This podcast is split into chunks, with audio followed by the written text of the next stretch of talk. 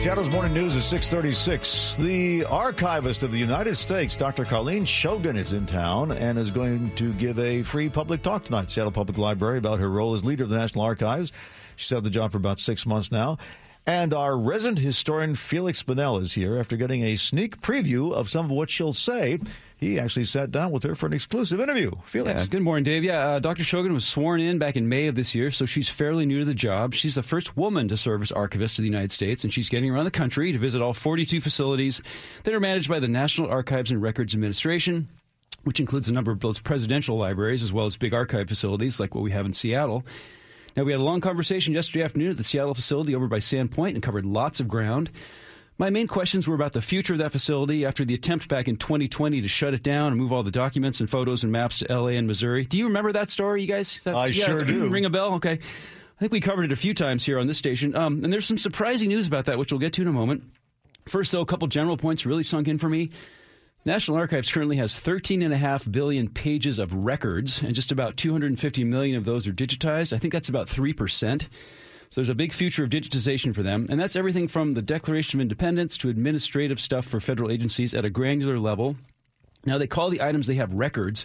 And Dr. Shogan mentioned something she recently saw back in D.C. The actual piece of plotting paper that those two hapless radar guys on the north side of Oahu were using when they inadvertently tracked the first wave of Japanese bombers headed for Pearl Harbor on December 7th, 1941. You can read everything you want about uh, Pearl Harbor, but you can imagine the person that was plotting that.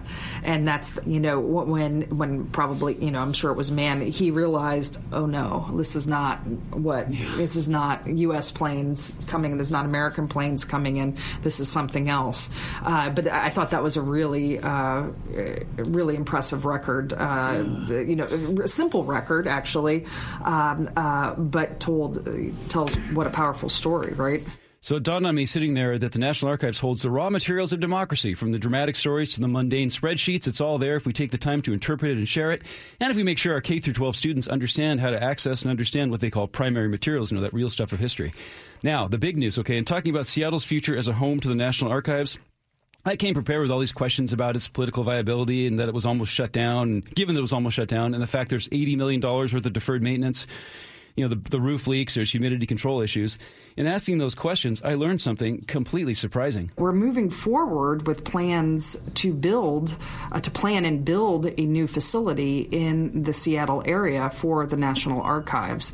Uh, and there should be funding in uh, the, the fiscal year 24 uh, appropriations legislation once it's, it's passed. It hasn't, the full legislation has not been passed for fiscal year 24, but there should be funding uh, in order to support the planning for a f- new facility and the National Archives will work uh, with GSA, uh, who will help uh, us select a site and make plans for a new building. You know, GSA is General Services Administration. Yeah. Somewhere in the Seattle, there will be a whole new facility. There's nine, $9 million in this budget. It's not a done deal yet, Got but a lot it's of very empty promising. office space, so it could be in an existing building for that matter, couldn't it? It could, yeah, but it, it probably not. And then that Sandpoint facility will become surplus. They might yeah. do something else there. That's up to the GSA. But there's $3 million in that budget appropriation to put do some uh, maintenance there to stop the roof leaking, that sort of thing.